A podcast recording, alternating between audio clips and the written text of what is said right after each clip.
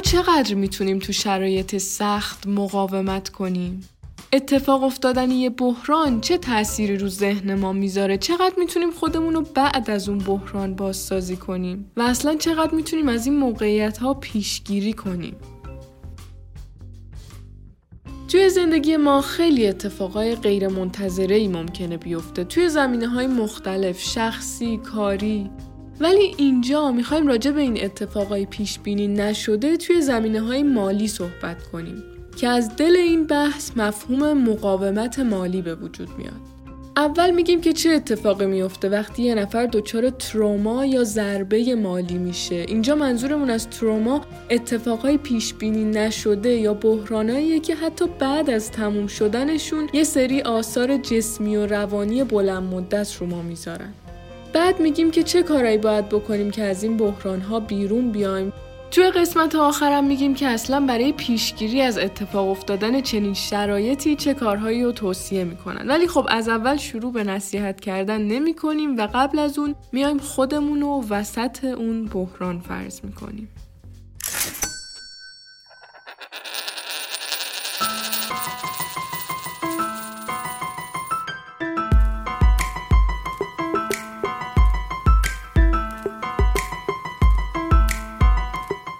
سلام من مریم سعیدی هستم و شما دارید به اپیزود هشتم از پادکست اکوتاک گوش میدین.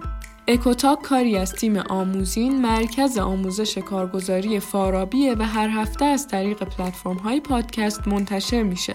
ما تو این سری از پادکست ها می‌خوایم سری اطلاعات مالی بهتون بدیم که کمک می‌کنه تصمیمات اقتصادی بهتری بگیرید.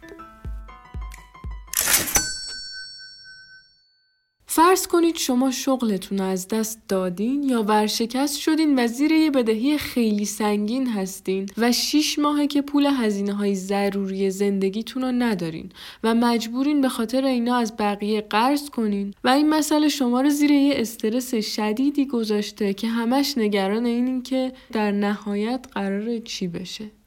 تو این شرایط شما دچار آسیب مالی شدین. یعنی وقتی شما یه مقدار زیادی پول رو از دست میدین برای مدت زیادی نمی‌تونین مخارج ضروری زندگیتون رو تأمین کنین یا حتی نگران اینین که یه روزی نتونین از پس این مخارج بر بیاین شما توی بحران مالی قرار دارین. طبیعیه که شرایط اقتصادی کشور هم می‌تونه یه عامل خارجی تاثیرگذار توی شکلگیری چنین موقعیت هایی توی زندگی افراد باشه.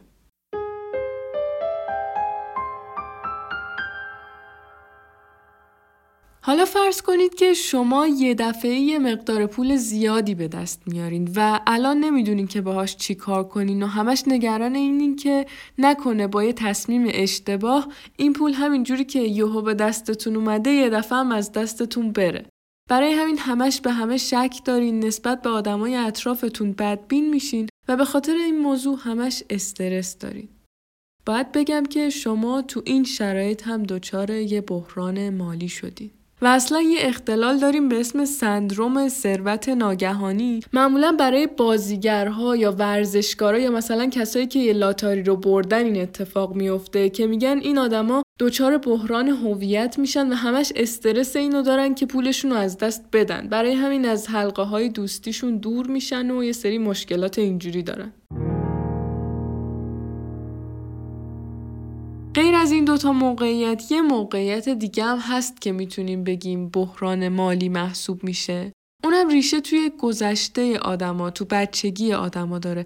مثلا میگن اگه یه آدم رو همش با پول کنترل کرده باشن اگه مثلا یه پدر و مادری داشته باشه که توی بچگی همش بهش می‌گفتن که اگه این کارو بکنی بهت پول نمیدیم یا برعکس این آدم همش تو ذهنش یه استرس و نااطمینانی نسبت به پول داره که توی بزرگی این مسئله براش به یه بحران تبدیل میشه یه گروه تحقیقاتی اومدن مقاومت مالی آمریکایی ها رو قبل بعد و در حین وقوع بحران بزرگ یعنی بحران سال 2008 بررسی کردند. مقاومت مالی اینجا به معنی توانایی آدما برای مقاومت و بیرون اومدن از شرایط سخت مالی با خلاقیت و مهارتشونه. این گروه اومدن چند تا عامل رو که توی میزان این مقاومت مالی افراد تاثیر داره اول بررسی کردن. برای این کار اومدن یه تعدادی از بچه هایی که انتظار می‌رفته به خاطر شرایط استرسزای اطرافشون توی مدرسه و فعالیت های جانبی زندگیشون عملکرد خوبی نداشته باشن و بررسی کردن و دیدن اتفاقا همیشه هم اینطوری نبوده که عملکردشون بد باشه اینا و تعداد زیادی از این بچه ها تونستن خیلی خوب با شرایطشون کنار بیان و نتیجه برعکس انتظار رو نشون دادن. این محقق ها علت این نتیجه برخلاف انتظار رو توی سه تا چیز خلاصه می‌کنن. داشتن رابطه حمایتی قوی حداقل با یه نفر توانایی حل مسئله و حمایت اجتماعی.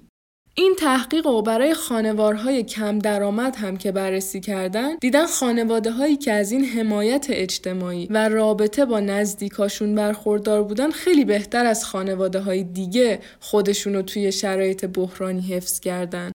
توی ادامه این تحقیق میگه که از اونجایی که آدما نسبت به یه موقعیت یکسان ریاکشن های متفاوتی نشون میدن می‌تونیم بگیم که مقاومت یه صفت اخلاقیه. ولی خب چند تا عامل هست که بررسی کردن روی اکثر آدم ها تاثیر مثبت داشته. یعنی در واقع توی این مورد مقاومتشون رو توی شرایط بحرانی افزایش داده.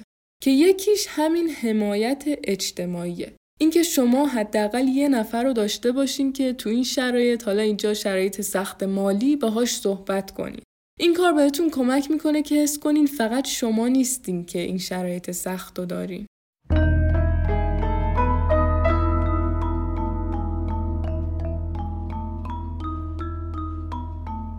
عامل بعدی رو راست بودن با خودتونه. خیلی آدما تو این شرایط میترسن با واقعیت مواجه بشن. چون که خب فکر می‌کنن خیلی ترسناکه و نمی‌تونن هیچ کاری براش بکنن. ولی خیلی وقتها قبول یه وضعیت و روبرو شدن با اون اولین قدم برای حل مسئله است. توی اینجا یعنی مسائل مالی میگن شما اول باید بیاین ارزش خالص خودتون رو حساب کنید. یعنی کل درآمد و دارایی هاتون منهای بدهی هاتون بعد از اون حالا بیان یه برنامه مالی دقیق برای خودتون بنویسین. خیلی از کارهایی که برای بیرون اومدن و حتی پیشگیری از این بحرانای مالی میگن با اصول سواد و مدیریت مالی مشترکه. دلیلش هم معلومه. چون اگه یه نفر بتونه منابع مالیشو درست مدیریت کنه کمتر دچار اون اتفاقای از پیش تعیین نشده میشه. به خاطر همین خیلی ها معتقدن که یه رابطه قوی بین افزایش های مدیریت مالی با افزایش مقاومت مالی افراد وجود داره. مثلا خانواده هایی که پسندازشون رو افزایش دادن بدهیاشون رو کم کردن و برای اعضای خانوادهشون بیمه های لازم رو خریدن بهتر از خانواده های دیگه می‌تونن بحران ها رو چه توی سطح کلان مثل همین بحران 2008 و چه توی سطح خرد مثلا از دست دادن شغلشون مدیریت کنن. کلا آخر این قسمت نتیجه می‌گیره توی مقاله که اساس مقاومت مالی مسئولیت پذیری شخصیه اینکه یه نفر خودشو مسئول آینده مالیش بدونه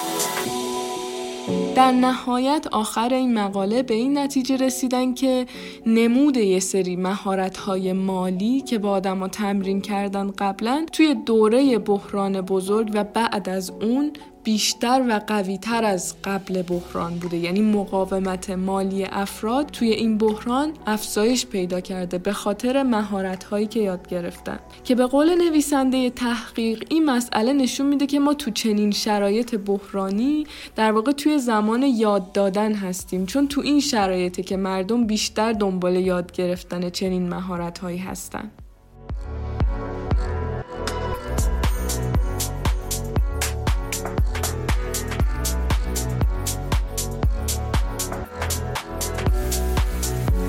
قسمت گفتیم که تو زندگی ممکنه اتفاقای پیش بینی نشده ای برای ما بیفته که بعضا تبدیل به بحران بشه.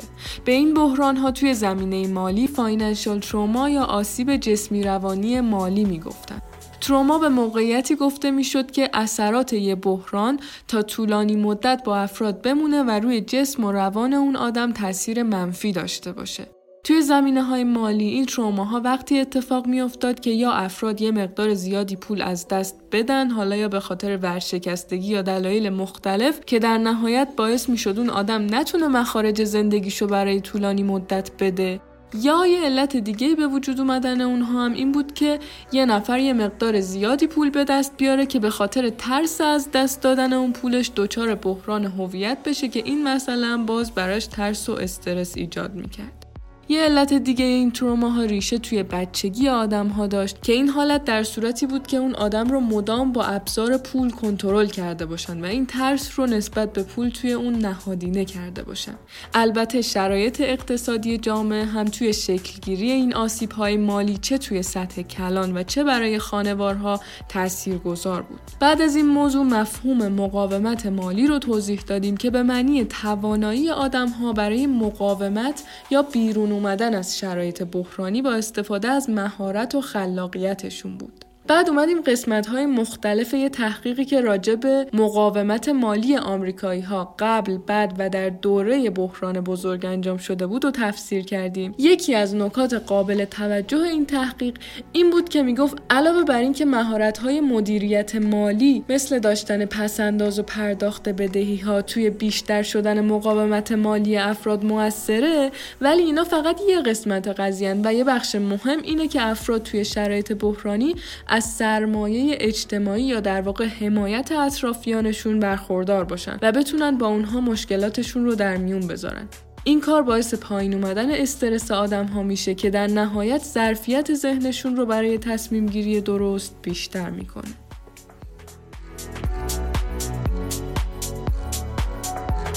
امیدوارم که از شنیدن این قسمت لذت برده باشین و براتون مفید بوده باشه. تا هفته بعد مواظب خودتون و کسایی که دوستشون دارین باشین.